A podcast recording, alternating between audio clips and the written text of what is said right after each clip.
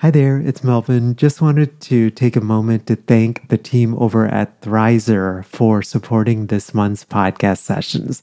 Thrizer is a payment platform that you have to check out if you are a private paid therapist and accepting out-of-network benefits.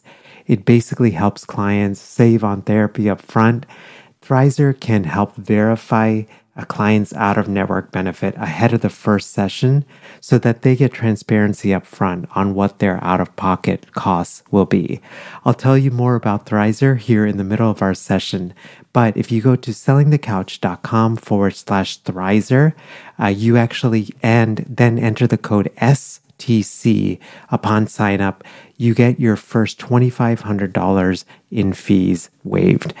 Again, that's over at sellingthecouch.com forward slash Thrizer, and be sure to enter the promo code S T C. So we'll jump right into today's podcast session. Hello, hello. Welcome to session two hundred eighty-three of Selling the Couch. I hope that you are doing awesome and having a great day. So today's podcast session is a topic that I nerdily get excited about. I don't know if I've ever shared this before, but if I didn't, if I had not created Selling the Couch, I was actually thinking about creating a personal finance blog.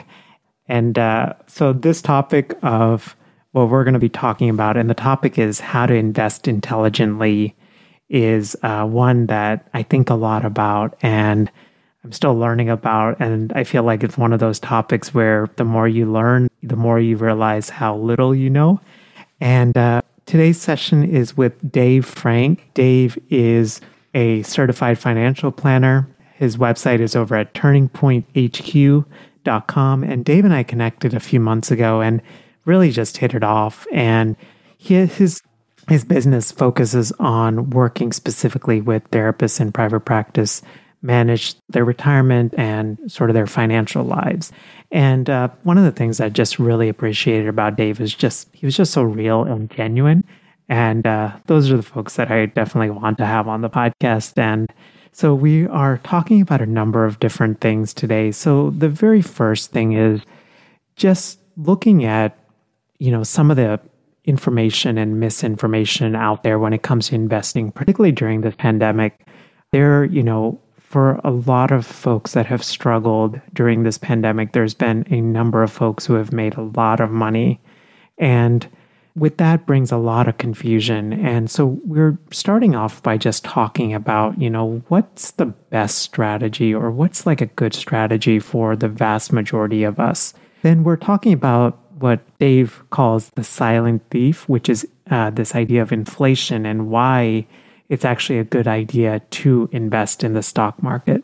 And then we go into kind of two different scenarios. So if you're just starting out and starting to invest and starting to save, like what, where should you start? And then more specifically, if you're a solo practitioner, you're a group practitioner, what are some options that are available as business owners in terms of retirement?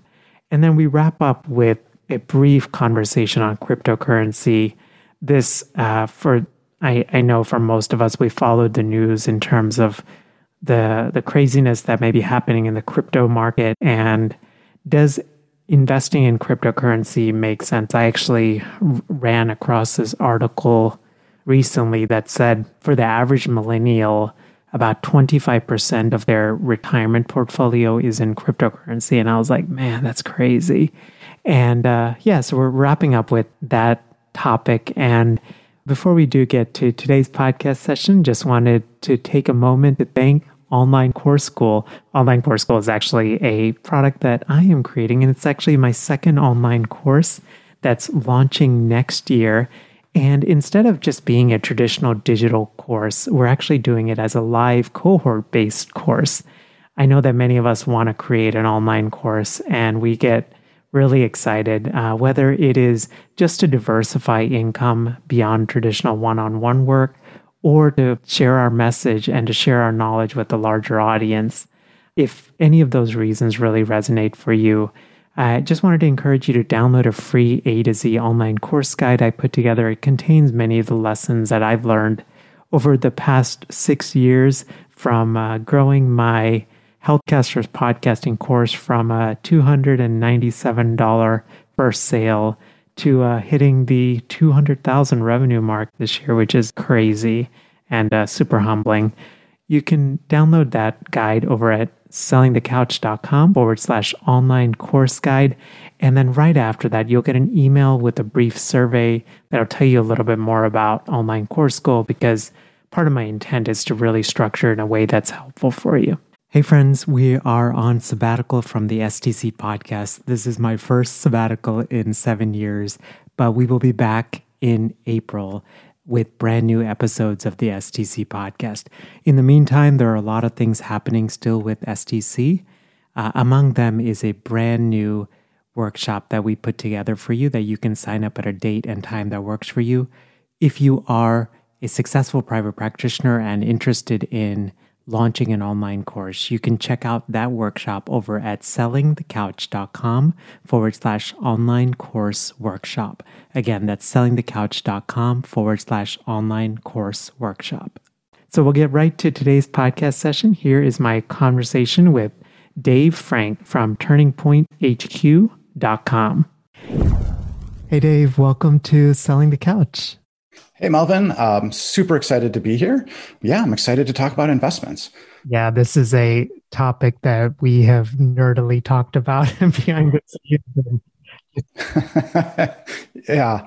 I mean, even thinking through, like, there's so many things that we could be talking about. Even we even thought about, what, what if we do an entire episode just on cryptocurrencies, right? Right. But I think, at least for me, I realized, man, there's a lot of stuff I'm still learning about this, and hopefully this will maybe will be a future episode, but I thought, you know, it would be a good conversation because I know that many of us are thinking about retirement and perhaps even just like thinking about like the whole world of, you know, investing and how do you do this? I mean, there's, we've talked about this privately, right? Like there's so much information out there and it's super intimidating. And it's not like exactly we learned this in grad school about, you know, yeah, do this, right? So grateful for the conversation we're going to have today. Yeah, super grateful and, and honored to be here. This is, it's an important topic. It's one that I find super interesting and love educating people about, because you're right, it's so confusing and overwhelming. And yeah, like not only do therapists not learn about this, hardly anyone learns about this in any formal sense. And so it's easy to get overwhelmed and to uh, tune into the louder voices out there, which I believe often offer the least helpful advice.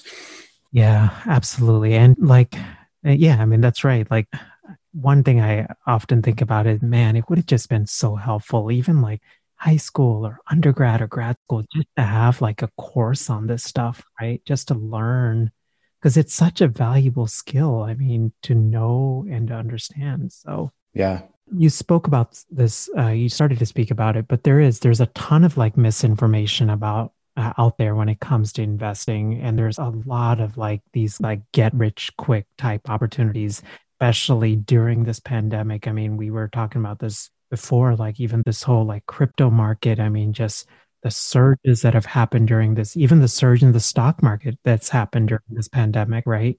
You shared with me that investing for the long term is passively managed. It, one of the best ways to invest long-term is a passively managed, low-cost and tax-efficient mutual fund or an E T F. Right. Is what makes sense for pretty much everyone. I was just wondering if you could even expand on some of that, like passively managed, low-cost, tax-efficient, what mutual fund, E T F, like, like wherever you want to go. Yeah. Yeah, right. I mean, it's already, there's so many confusing and difficult to understand terms in there. And it's easy to be like, oh God, that's that's just too much for me. Like I'm I'm already tuning out.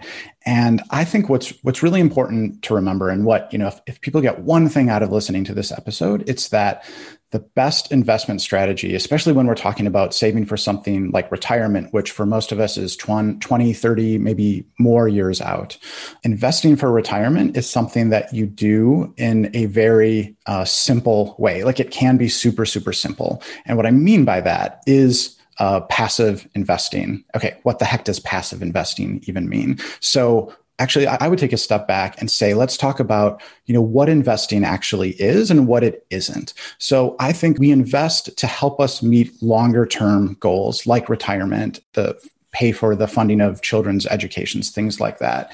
And we do that uh, for the reason we invest is, is twofold, really. First, such that we can continue to keep up with inflation. And we can talk more about what inflation is, but inflation basically means that the, the purchasing power of our dollar declines a little bit every year. So investing in the stock market is one way to ensure that our purchasing power is, is maintained over the longer term. And the second thing we want to do is we hope that our investments grow even faster than inflation so that our purchasing power will expand over time and that we can reach those important life goals, that we can fund those important life goals even more quickly than we might otherwise be able to do. And so the tool to do that is investing. And I like to distinguish between investing and gambling. Like, we all know what gambling is, right? We can fly to Vegas, we can throw a bunch of money on black number seven or whatever the heck it is. I'm not a gambler, so I don't really know what I'm talking about there. And we all, right? I don't either. So I, I, that's why I'm just like nodding because I have no idea. Yeah.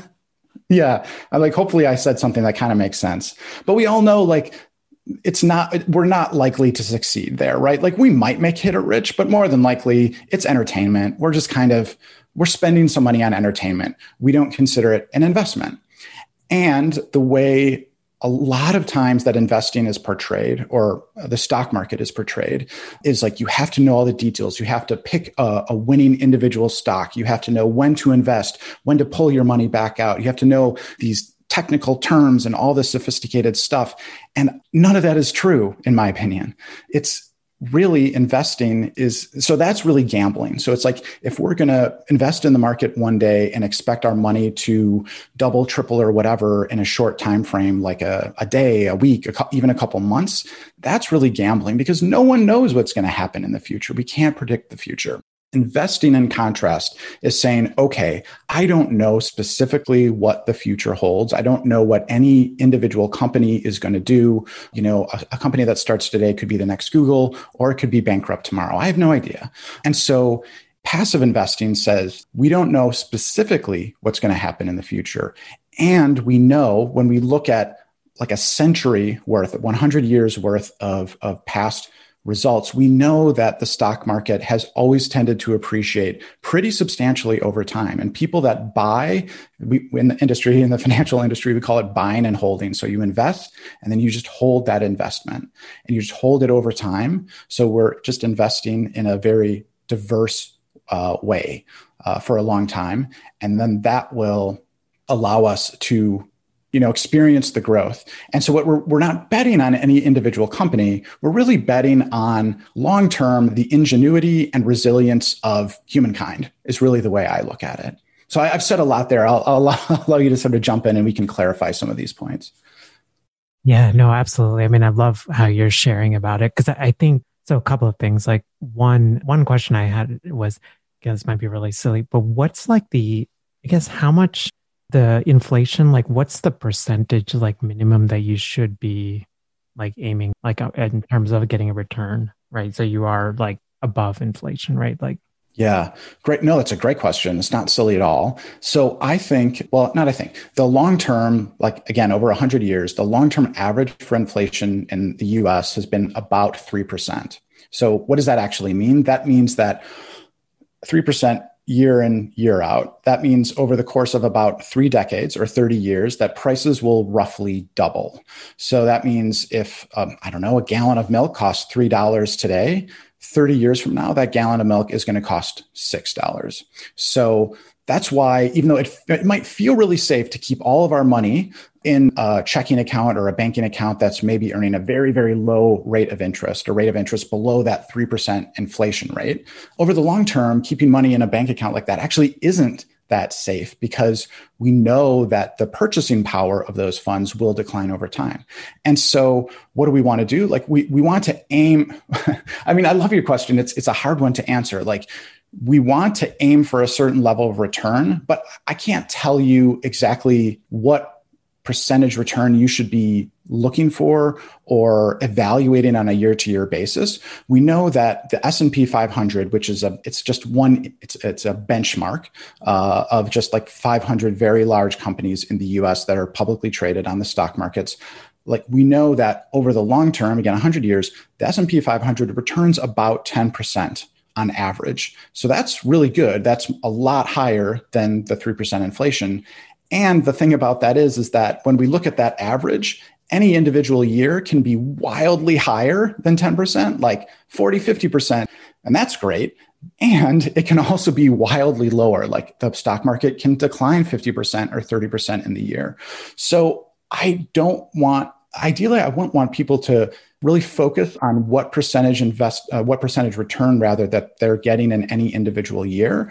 Rather, I want them to think through, what are my goals? Why am I investing this money? And if it's retirement, and that's ten, twenty, thirty years in the future, we make an investment through mutual funds and E T Fs, as you mentioned earlier, that matches our time horizon.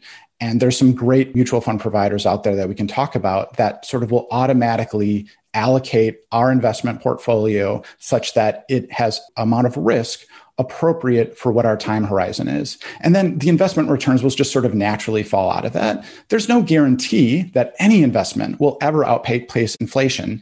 And yet we know that the long-term data supports investing in stocks and bonds in a balanced and diversified way will allow us to grow our money over time and keep up, more than keep up with the pace of inflation. Uh, yeah, there's such like such like good stuff there. I wanted to make sure like folks that are listening, they're always like we're on the same page. So what exactly is a mutual fund? Yes, great question.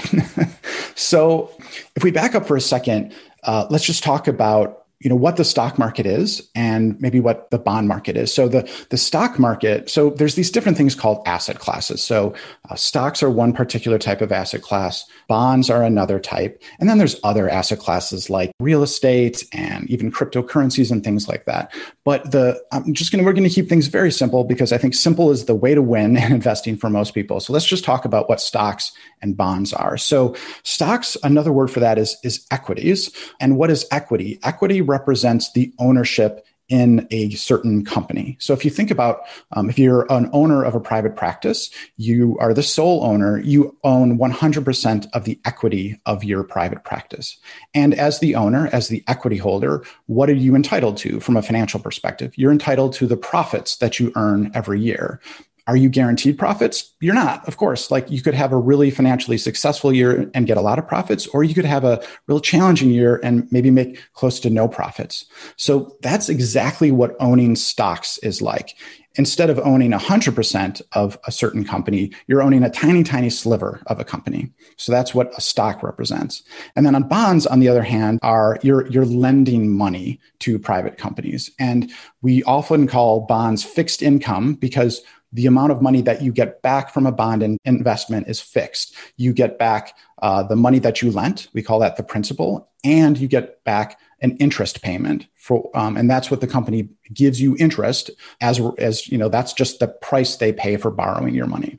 So those are the two big asset classes, equities or stocks and bonds or fixed income. Now, you could go out and buy individual stocks of like Google, Apple, what have you. You could buy those individual stocks. You could do the same thing on the bond side. You could buy individual bonds for Google or Apple or whomever out there is, is in the bond market. Or, um, and I, I generally don't advocate that for people. I don't do that myself. In contrast, what you can do is you can invest in a mutual fund or an E T F. And mutual fund and E T Fs have some technical differences, but for our purposes, those technical differences aren't important. They are basket, they are secure. You make an investment into a mutual fund. So you can buy a share of a mutual fund or a share of an E T F. And that mutual fund in turn holds thousands, in many cases, thousands and thousands of different individual company stocks and individual company bonds. And so what that allows you to do is to be super, super diversified through a single investment. And that diversification is important because diversified investing is what the data shows is most likely to produce positive investment returns over the long term. Right. So I guess said another way, uh, diversifying across all of these companies mitigates if, for example, one of these companies goes bankrupt. Exactly. Or like, I guess it's it's a different way of looking at it, right? Like for every I think sometimes we hear these stories of like, man, if you had put this much money into this company stock, like this many years ago, you could have gotten six times a return, right? Whatever, right? Yep. What I hear is for every one of those companies that does that, there's probably at least one of those companies that looks like it is like the next Google or the next Amazon, whatever it is. They bankrupt overnight. I mean, even I was talking to my, well, I mean, even just like bring this home, I was talking to my I was t- talking to a family member the other the other week about this, and they were talking about, I forgot the company already, but like if they had invested in Google versus this other company, and they had put, they had actually bought individual stocks, and they actually invested in the other company, and the other company went like bankrupt, and they lost like a significant amount of money. And yeah, I was like, man, yeah, that's, I think is like a big, that was like a big, like eye-opening thing for me. And I'm, I'm a big fan of like index funds as well. And so I, I wanted to ask about that, a couple of things. Do you have any like favorite sort of index funds that, that you really like? And then you also, you had mentioned like just about like where to, you know, where you can, whether it's like the Fidelities, Vanguards, whatever it is, like any of like favorite ones for you? Yeah. So I, I have to say uh, my favorite is really Vanguard. I, you know, there are, there are a lot of different really good mutual funds out there that are passively managed, that um, passively managed. One, one type of a passive investment, as you mentioned, is a is an index fund or something that just tracks an index, the S and P five hundred being one of the more popular index funds or indexes out there to track. And, you know, uh, Fidelity has some great funds. There's a lot of other providers, but just to keep things simple, I really like Vanguard. They are, they really were the, they they broke the ground in this space. Like they were really the first company that said, you know what, individual investors deserve access to these highly diversified, low-cost, tax-efficient mutual funds. And so they've been in this game for decades now. I think they were founded sometime in the nineteen seventies. And they make it really simple. And I think the best way to get started, if this all sounds overwhelming and intimidating, is go to Vanguard, and they have these things called target date funds. And they're primarily designed for uh, retirement. And what you will do is you just say, look, this is about my age. This is about how many years I have until retirement.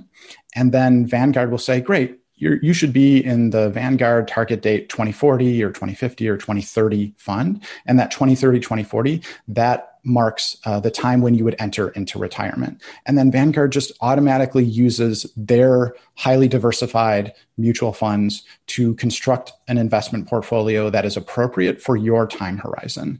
And that is just, you know, is that the perfect solution for anyone? Probably not, right? Like it's probably not going to be the perfect solution, but it is a very, very good solution for almost everyone, even if it is slightly suboptimal. And like we always want to get investments perfect and right, and it's just not possible. I think these very good solutions are just like the best way to get started. Yeah, absolutely. I mean, I think even just sharing a little bit. So I'm a big Vanguard person, and that's where we have all of our retirement. And I, and this is something at least my understanding, and correct me if I'm wrong. So right now, like we just have it in like, it's a hundred percent, like it's not a target fund, right? Like we, we invest in, I think V T S A X, which is like the total market index fund for Vanguard. Yes. Yep. So, and that's where I put like month after month, just put the money. But I, I think down the line, what I'll do is, you know, as we get closer to retirement, perhaps I'll maybe switch to a target fund, because part of the issue is, right, this is like a hundred percent stocks, right? There's like no bonds in that allocation, right? So basically, at least, correct me if I'm wrong, because I'm still like learning a lot of this stuff, but as you get closer to retirement, you should have more bonds in your portfolio, right? Because they're less volatile. And yeah, yeah, you kind of want to get more conservative as you get closer to retirement. Yeah, exactly. Exactly right. Great point. I'm glad glad you brought that up. So yeah, that the, the Vanguard fund you mentioned is is an awesome fund. It's super diversified. I, I I think it's like a great fund to use. And it actually is one of the primary components of the Vanguard target date funds. And so what you said is exactly right. We invest in equities for maximum long-term growth and appreciation of the investment. And that's great, but it comes at a price. And that price is the volatility that we can see year to year, even day to day, even minute to minute sometimes, that the value of those investments is going to dramatically fluctuate up and down. Just in March, in the beginning of the March twenty twenty, in the beginning of the pandemic, you know, stocks in general went down like thirty percent overnight. So, I mean, that was, it was scary, right? Like it was really scary. And as you get closer to needing those investments to live off of in retirement, uh, as, as one example of when you might need uh, in funds from investments to live off of, we want to shift some of the allocation towards bonds or fixed income. And those offer a lower rate of return. And the benefit we get from receiving a lower rate of return is greater stability or less volatility. So that bond component will help dampen the volatility. We won't see such dramatic drops when the market is down. And equally, we won't see such dramatic increases when the market is up.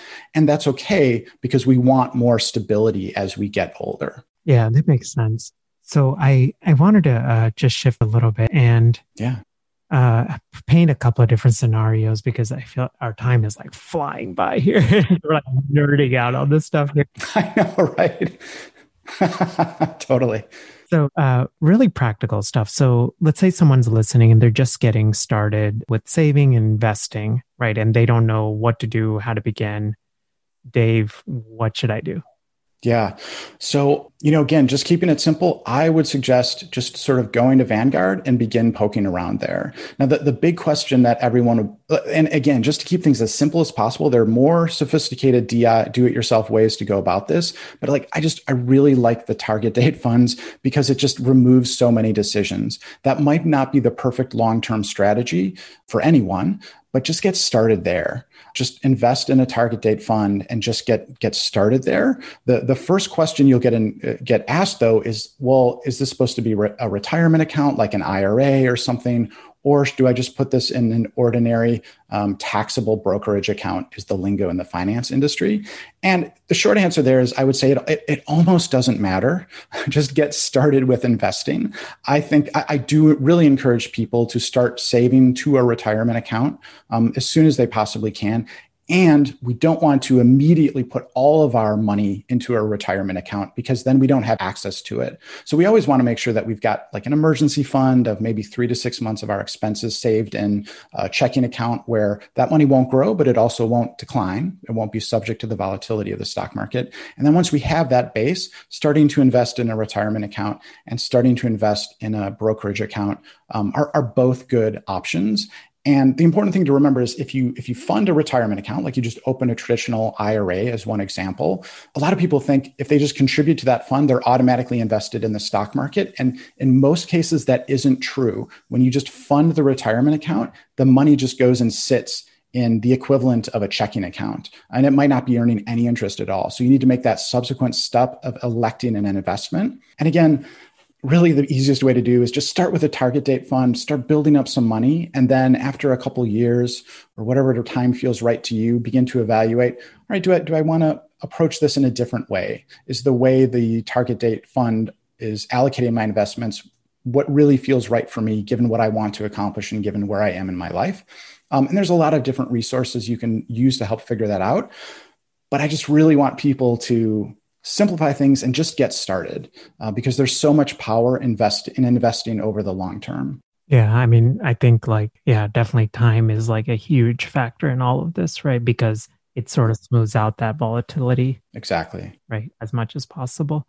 So even taking this a little bit deeper, someone like there's a bunch of these different options, right? Like solo four oh one k's, like all of these things that are available to private practitioners, right? As for your business, right?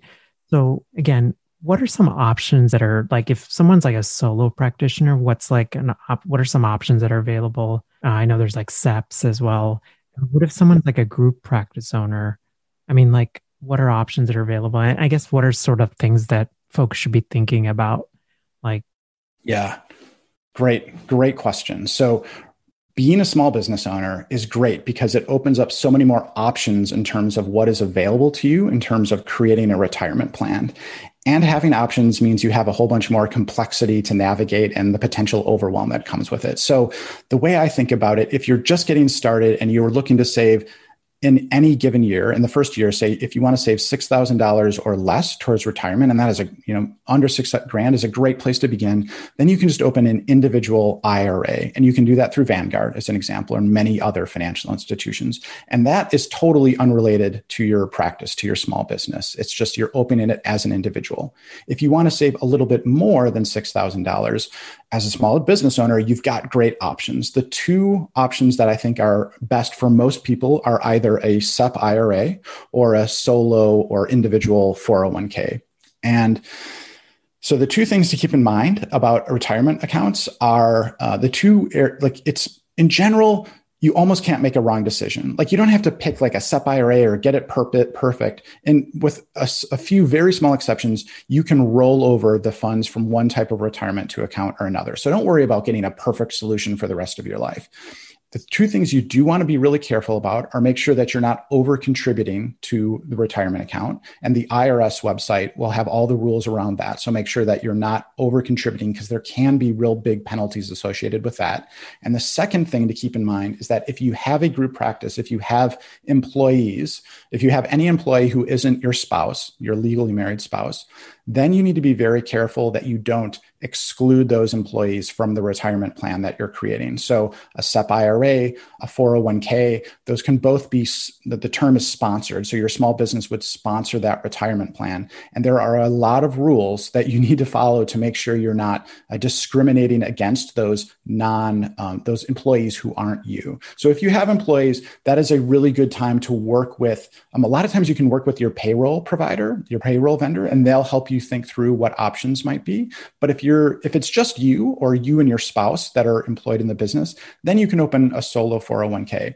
The differences between a S E P I R A and a solo four oh one k, there are a lot of technical details, but the real difference is that the S E P I R A will allow you to contribute roughly twenty percent of your earnings in any given year. There's some other restrictions, but roughly twenty percent. The solo four oh one k will allow you to contribute even more. Um, so if you're looking to really maximize how much money you put into a retirement account in any given year, um, a four oh one k um, is a good option. But if you're just getting started, a traditional I R A is is going to serve you just fine. Yeah, oh, that's a great, um, great points. I mean, even I, I love the fact that you said, you know, you can like always switch, because I remember at least, you know, for for selling the couch for the, you know, for the business, I started with the S E P, and then I was, and then I did some more research, and I switched to a solo four oh one k all on in Vanguard. By the way, they're not sponsored by Vanguard. I think we just uh, just wanted to clarify that. yeah, yeah, good. That's a good point. Yeah, you know, I, I just think they do. They provide a really good service, and they've always been helpful. Yeah, agreed. So yeah, I switched to a solo four oh one k, but then I realized, like, and I don't know if this is like a newer thing, but like, I have actually a raw solo four oh one k. So yeah, which is like, it's just pretty cool. I mean, the short version is, you know, you pay the taxes up front on that money, and then the money grows tax-free. Um, so that was like a, a cool thing. And that was part of my rationale for switching to the four oh one k, is wanting to try to maximize that, you know, especially, yeah, maximize that we could put aside retirement. So yeah, Dave, I, I can't believe our time has flown by, but I did want to ask you. I know it has, right? A final question, though. Yeah. Maybe this will be a whole other conversation for another time, but this whole cryptocurrency market is emerging. I mean, there seems to be some pretty rich opportunities there. I mean, especially during this pandemic. I mean, like some of these like currencies, I mean, they were, gosh, the rate of return, like six, ten x. I mean, I, I you know, it seems really volatile. It seems it has a very like wild, wild west kind of feel to it. Uh, what are your thoughts about whether it makes sense for a therapist to invest a portion of their retirement into crypto? Great question. So let me just say, I have no idea what's going to happen to crypto. Anyone who tells you otherwise, in my humble opinion, is either being dishonest with you or just has um, an artificially inflated sense of their own ability to predict the future. We have no idea what's going to happen. Does it make sense to invest a small portion of your overall investment portfolio in crypto? Sure. It's, I think it's fine. If you're a real big believer in crypto and the blockchain, I'd say go for it. In, in general, I say up to ten percent of your overall investment portfolio. If you really enjoy kind of quote unquote gambling in the stock market and investing in individual companies, take ten percent of your portfolio and go do that. If you want to allocate that ten percent to crypto, go ahead and do it. Just know that it's a very, very high risk proposition. It could, you know, in the lingo of, of crypto enthusiasts, I think it's like it could go to the moon, right? Or it could crash to zero. And, you know, big enthusiasts think it's going to go to the moon. And who knows? They might be right. But I just, I think of crypto, it's, it's kind of like an active investment strategy of looking for that next Google and thinking that Bitcoin is going to be the next Google, or Ethereum is going to be the next Google. Could it be? Yeah, sure, it could be. But I don't think anyone knows. So I think, yeah, absolutely go for it if you're a big proponent of it. But unless you really want to, like, you don't have to. Don't think you're missing out on anything by not being smart or knowing all the ins and outs of crypto or investing it. I, I really feel, I, I really see it's like an option. Yeah. I mean, I think that's a great way of looking at it. And, you know, I'll definitely share more in like future episodes. But yeah, we put some money right around when the pandemic was starting, probably like two months in.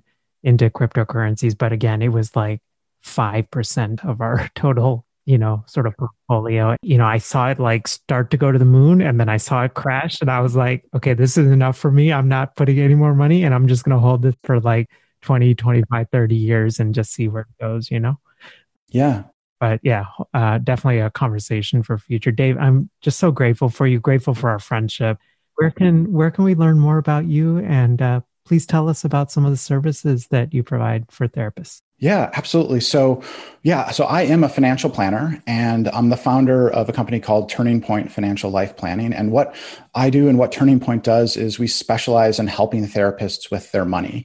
And yes, investing is an important part of your financial life, your financial picture. And it is just one part. There are so many other things, especially as a small business owner, you need to navigate. And that's really what I help my clients do. So uh, the way I say it is, like, I use the tools of financial planning to help people grow their impact and build lives that they love, because I think that's what financial planning um, is all about. It's helping, it's really facilitating the folks I work with move through financial worry, anxiety, and uncertainty, and move towards aligning their financial resources to help them live the lives they really want to be uh, living. So I nerd out on this stuff. I love talking about it. I could talk about it literally all day long. If people want to learn more about me, uh, the best place to do that is to go to my website. It's turning point H Q dot com. Uh, so Turning Point, like H Q being the abbreviation for headquarters.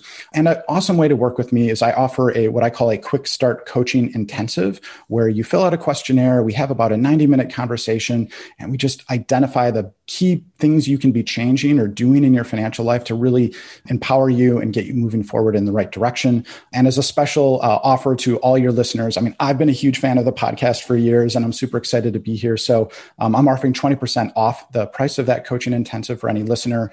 Uh, just use the promo code S T C, and we'll go from there. Perfect. Dave, uh, really, I, I'm grateful for, you know, just one, the services that you provide. I feel like money is just so intimidating for many of us. And yeah, grateful just to have good people um, that are guiding us. And so yeah, thank you so much for for taking the time, and uh, really, uh, really grateful for our friendship.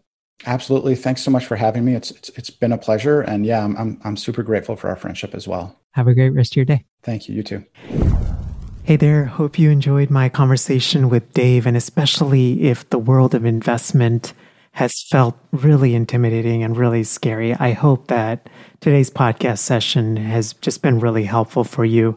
I forgot to mention this on the podcast session, but one of my most favorite books when it comes to investing is, is a book by Jim Collins, and it's uh, and it's called The Simple Path to Wealth. And uh, it's one of, I mean, I read a lot of personal finance. I read a lot of like investing kind of books. And I I feel like That's that book. It just explains things in just a simple way. And the author is also a big fan of like index funds. He actually wrote, that book was inspired by letters that he wrote to his teenage daughter who had zero interest in, in investing. And so he's, you know, the author's a little bit older, and so just gave a lot of like really good piece of advice. So wanted to at least uh, share that with you as well. As I was reflecting on this conversation with Dave, one, I, I felt like, you know, when I started this, was planning for this episode, I was like, you know what, these are the topics that I want to sort of hit. And you realize the world of investing is just, it's big, right? And I think the one thing I took away is sometimes the most simple things, right, are kind of the best things. And this is even something that, you know, I've struggled with, right? Like, we have a very basic, like, I don't invest really in individual stocks. I just, we just invest in V T S A X. And there's always this part of me, I'm like, am I, you know, being bold enough or crafty enough, or is this the best solution? And it was just really good and empowering to hear from Dave that, hey, that makes sense for the vast majority of us. Show notes to today's episode can be found over at sellingthecouch.com forward slash session and the number two eighty-three. Again, as we wrap up, just wanted to take a moment to thank Online Course School for supporting this month's podcast session. As I mentioned, Online Course School is my second online course, and instead of a digital version, at least the first several versions actually is going to be a live cohort. Uh, I feel like there's so much information out there in terms of how to create a successful online course. But ultimately, I think what stops a lot of us from creating a successful one is just having the accountability and just being able to do it with other like-minded people. And so Online Course School is specifically designed for therapists in private practice, as well as therapists turned coaches and consultants. It's just an opportunity for us to gather over the course of, I'm still trying to figure out the exact structure, but Uh, what I'm env- envisioning is the course of six weeks, and each week we will meet for one, uh, we'll meet twice each week. And during the first meeting, it will be a topic where I'll just teach on a certain thing. For example, how to craft a sales page for your online course, or how to record your online course, uh, both using budget-friendly software and hardware, as well as more uh, higher-end software and, and hardware. And then the second part of that week will be just a dedicated work time where we'll gather together, break up into pods, answer and give feedback to each other so that we can just, by the end of the six weeks, you'll have a clear outline of how to structure your course. You'll have your sales page pretty much generated as well. You can learn more about Online Course School by downloading the online course guide over at sellingthecouch.com forward slash online course guide. Hey friends, we are on sabbatical from the S T C podcast. This is my first sabbatical in seven years, but we will be back in April with brand new episodes of the S T C podcast. In the meantime, there are a lot of things happening still with S T C. Uh, among them is a brand new workshop that we put together for you that you can sign up at a date and time that works for you. If you are a successful private practitioner and interested in launching an online course, you can check out that workshop over at sellingthecouch.com forward slash online course workshop. Again, that's sellingthecouch.com forward slash online course workshop. Have a great rest of your week, and I will see you next time. Bye. Thanks for listening to the Selling the Couch podcast. For more great content and to stay up to date, visit w w w dot selling the couch dot com. So if you've been listening to the S T C podcast for a while, or you've been listening to podcasts and you've had this thought of, Mel, I would love to launch my own podcast in order to grow my business, just wanted to encourage you to check out our free podcasting workshop, which is over at sellingthecouch.com forward slash podcasting workshop. You can basically sign up at a day and a time that works for you.